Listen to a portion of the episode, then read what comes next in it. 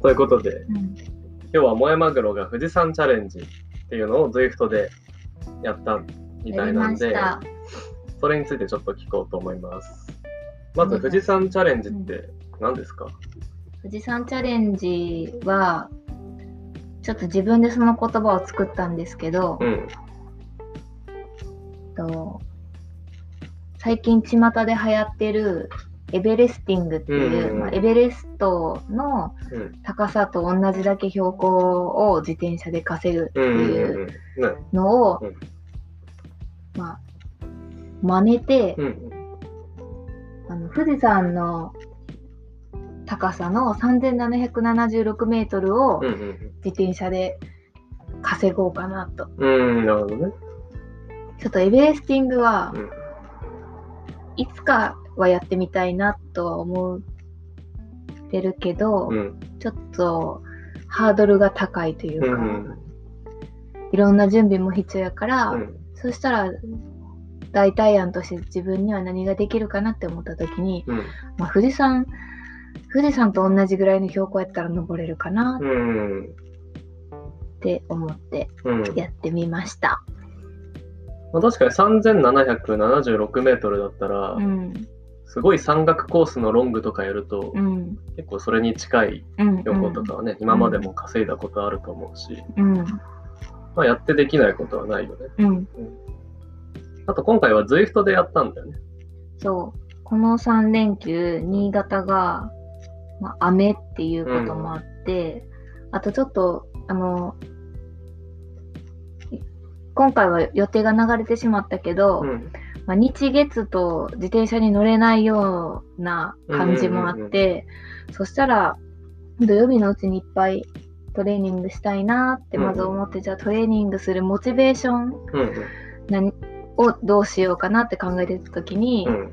まああの室内でうん。ローラー5時間とかうん6時間乗るのって辛いけど、何か目標があれば頑張れるんじゃないかなって思って、そしたらじゃあまあ富士山と同じうん。標高稼いでみようかなって。うん。なるほどね。うん。富士山チャレンジやろうと思ったきっかけって、その、うんまあトレーニング目的うん。だけだったの。うーん。だから来年、まあ、まだどうなるかわからないけど、うん。まあ、その自分の所属している自転車チームでも、うん。まあ、 Everesting やってみても面白いんじゃないかなっていう話も出ていて、やし、まあ、それの予行練習じゃないけど、うん。まずはじゃあ、うん。 Everesting いきなりやるのはきついから、うん。富士山チャレンジで、うんうん。まあ、どんなもんか手応えも確かめつつ、うんちょっとやってみようかな。そうそうそう。うん。な。んか俺、あと、ズイフトで、うん、あ、そう、トロンバイク。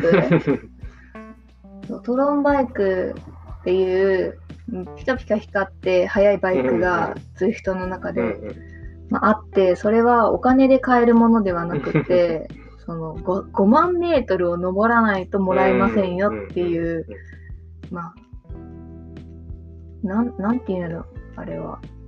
なんていうのかね、まあ、ズイフト内のチャレンジでうん5万メートル登りましょうみたいなチャレンジがあって、うん。でそれをちゃんとチャレンジしますってそもそも。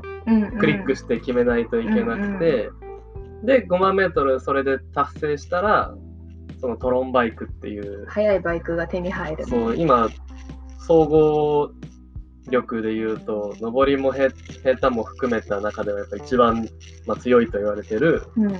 トロンバイク。本当は ZWIFT コンセプトっうん。ていうバイクがまあ手に入ると、うんうん。でそれがもう少しだったんだっけ、そう、それもあと4000円ぐらい登ればもらえるし、あそしたらもう富士山と同じ、うん。同じ標高やんって思って、うんうん。そしたらもうそのトロンバイクをゲットするために、うんうん。だから4万何千メートルも登っていて、うんうん残りその3776登ればもう十分達成できる。もらえそうやってん。うん、十分5万メートルが達成できるうん。段階にあったから、うん。ちょうどいいなと思ったっていうのもあるってことね。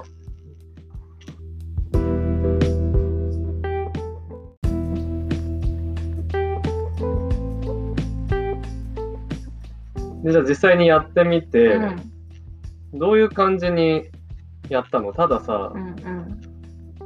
あとさ3776メートル稼ぐって言っても、うんうん。コースとか、うんうん。まああとはレースしながら稼ぐとか、うん。まあいろいろねやり方はあると思うけど。どんな方法でやったの？一番早いのはアルプ登ることやなって思って、うん。まあ、アルプは15キロぐらいでうん獲得標高が1000 1000メートルちょっとぐらい稼げて、で時間にすると、まあ、登りきるのに1時間ぐらいかかるから、まあ、それを3.5本分ぐらいやれば、ちょうど、まあ、富士山と同じぐらいの獲得標高が稼げるかなって思って、うんうん本当にやり方は一つの山を登って降りて登って降りてっていうのを繰り返す。うんうんなるほうん。どズイフト内にアルプデュズイフトっていう、まあ、コースが山があって、まあ、それの獲得標高が1回登ると1000 50何メートル。うん、1000メートルちょっと。うんだからまあ単純計算でそれを、まあ、3.5本登ればうん達成できるような標高だったってことだよね。それをもうもう繰り返し登ったら降りて、うん。で降りたらまたスタート地点から登り返してっうんていう繰り返しの方法でやった。うん。うん。そう。実際やってみてどれぐらいまず時間ってかかったの？時間は5時間11うー分。ん5時間ね。うんうん。1本登るのがうんだいたい1時間ちそうょっと。1時間くらいうん1時間ちょっとやけど、うんまあ、下るのに、うんまあ、15分とかうん。うん。かかるのね。そうそうかかるから、うん結局3.5本ぐらい登るとすると、まあ、5時間ちょっとぐらいかかってしまう。うん、何ワットぐらいで登ると、このぐらいのペースになる？ああ、何ワット ?180 ワットぐらいで登るとうん。1時間ぐらいなんじゃない？うーん。体重がうん。で割るとうん。何倍ぐらい？3.5倍とかで1時間とかかな。な3.5倍でアルプを登ると大体1時間ぐらいで終わる。うん1本が終わちょっとこの辺正確じゃないかる。もしれない。うん。うん。淡々とただ登ってたの。うん。あの、5時間のローラーはうん。飽きるってうん。言われて、うん。飽きないような工夫をした方がいいよっていうアドバイスをもらって、で、なんか、具体的には、まあメニューをやることと、うん。あとは動画を見て、暇つぶしをしっかりする。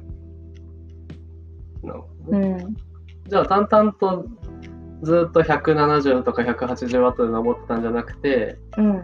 ある程度なんかワークアウトをうん。うん。決めて、うんメニューをこなしながら登ってたと。もうずっとメニューしてた。ううんん。どんなメニューで登ってーんと、ズイフトにもともと入ってたる、まあ、ワークアウトがいっぱいあって、うん。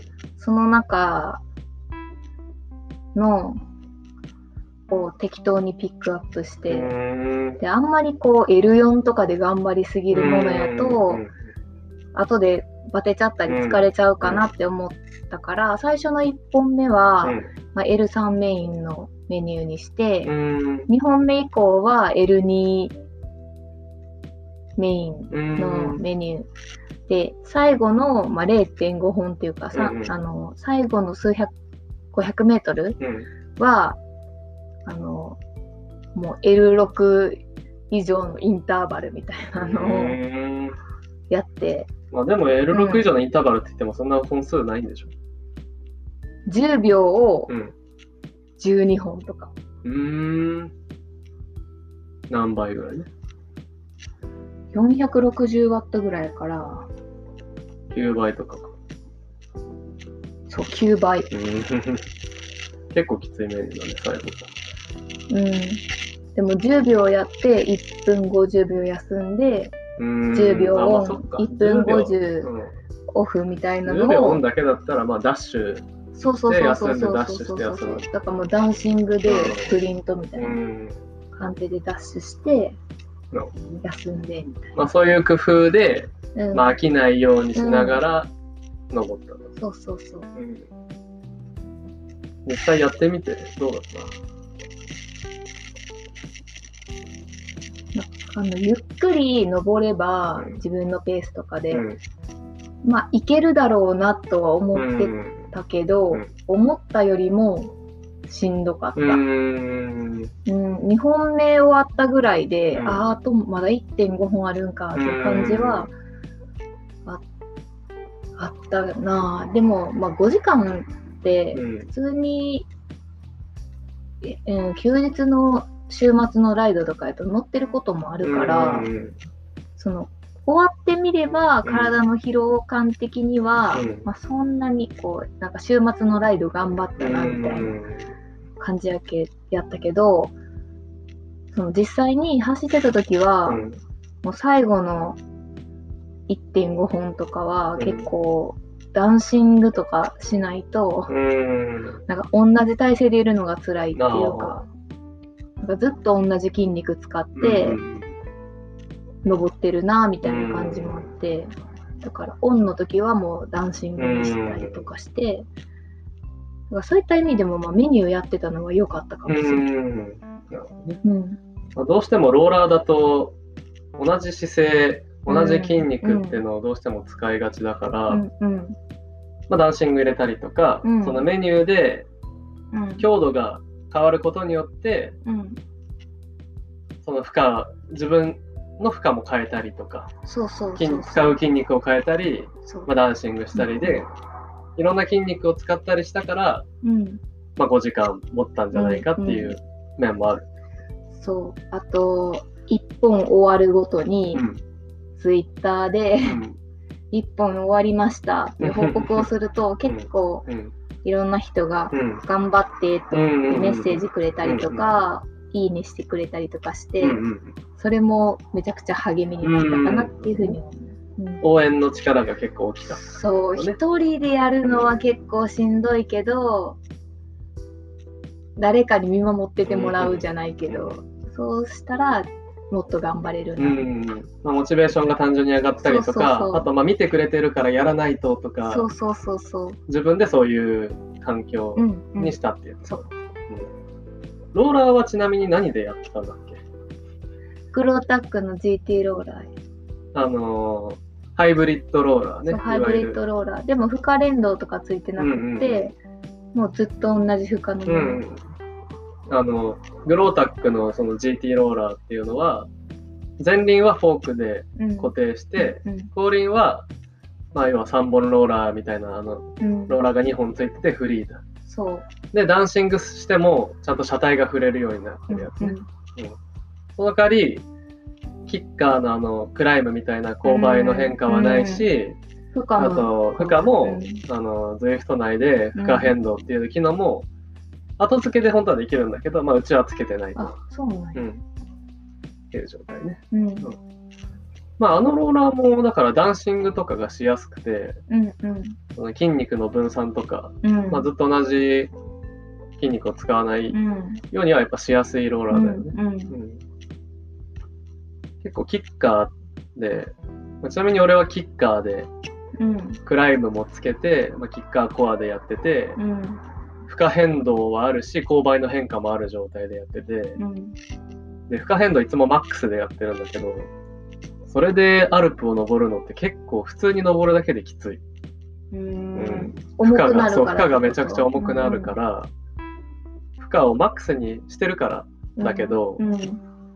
本当結構ゆっくり登るとインナーローに落としても、まあほら、アルプ結構12%とか13%とかも結構あるから、そうすると、もうインナーローでも結構軽電性が落ちちゃってきつい。うん。やっぱ筋肉もやっぱ、それだけ酷使することによって結構きつい。うん。うん。まあそういう意味では、GT ローラーは結構やりやすいローラーではあるかもそうだったねうん長時間乗りやすいとか。なるほど。他なんかこう感想とかあるやってみて。あー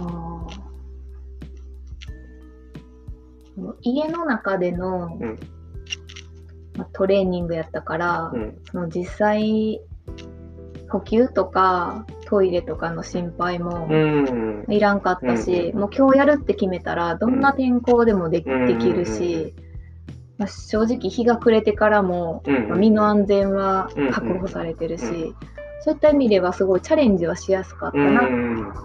すごくこう獲得標高これだけ稼ぐぞとか、うん。そういう目標に対してこうやるハードルがうん。かなり低かったから、結構お手軽にできてうん。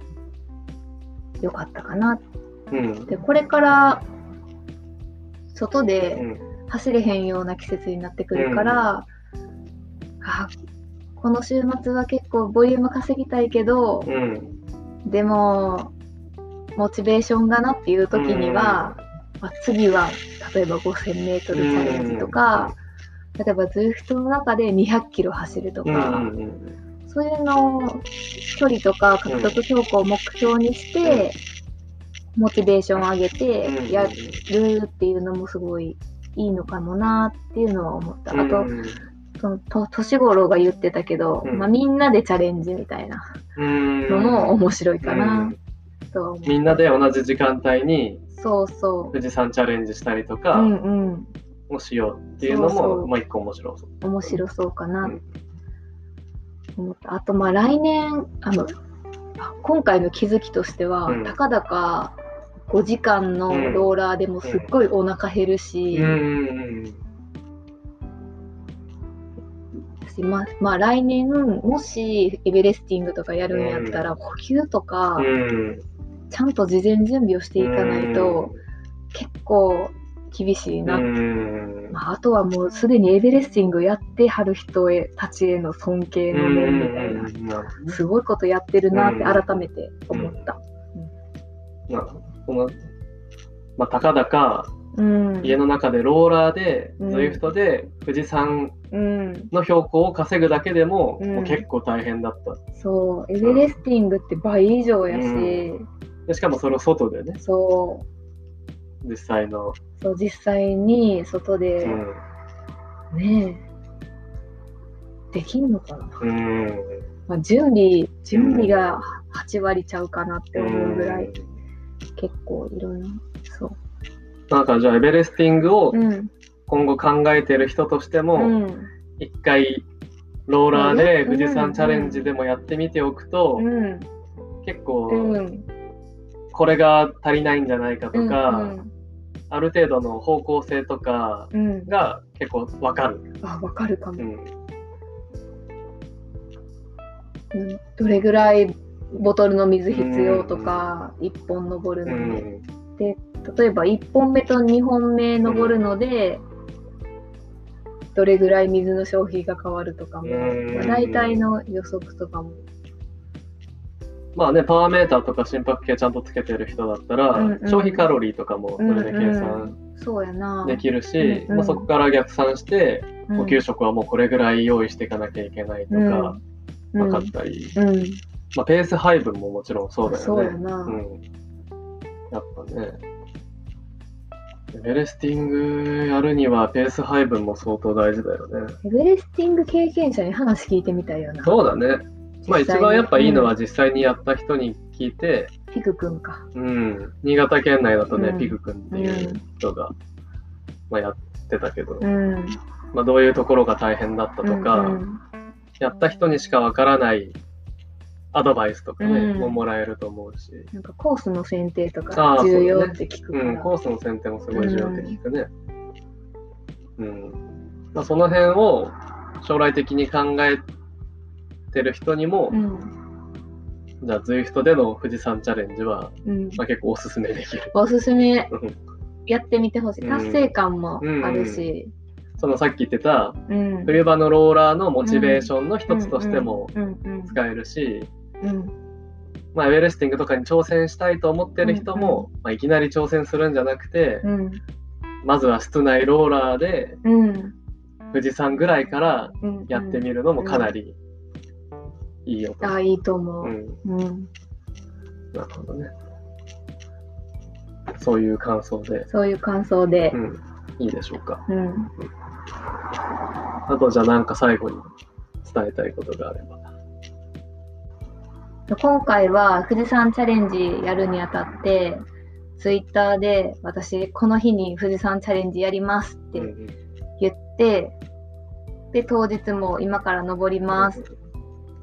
1本目終わりましたっていうのをツイッターで報告させてもらってたんですけど、結構みんながこう、いいねしてくれて、頑張ってくださいって応援メッセージ入れてくれたりしたのが、もう本当にすごい励みになって、もう1本登るごとにツイッター確認みたいな感じで、本当に励みになりました。ありがとうございました。うんありがとうございました。じゃぜひ、うん、あ、はい、うんぜひみんなもチャレンジしてみてください。そうだね。うん、達成感。達成感もね、あるしね。あと痩せる。それ脱水じゃない？脱水やな。エネルギーの消費と脱水でしょ、そう。めっちゃお腹減ってたもん、終わった時。じゃあ今回はこの辺で、うんこの辺で。はい、失礼します。ありがとうございました。ありがとうございました。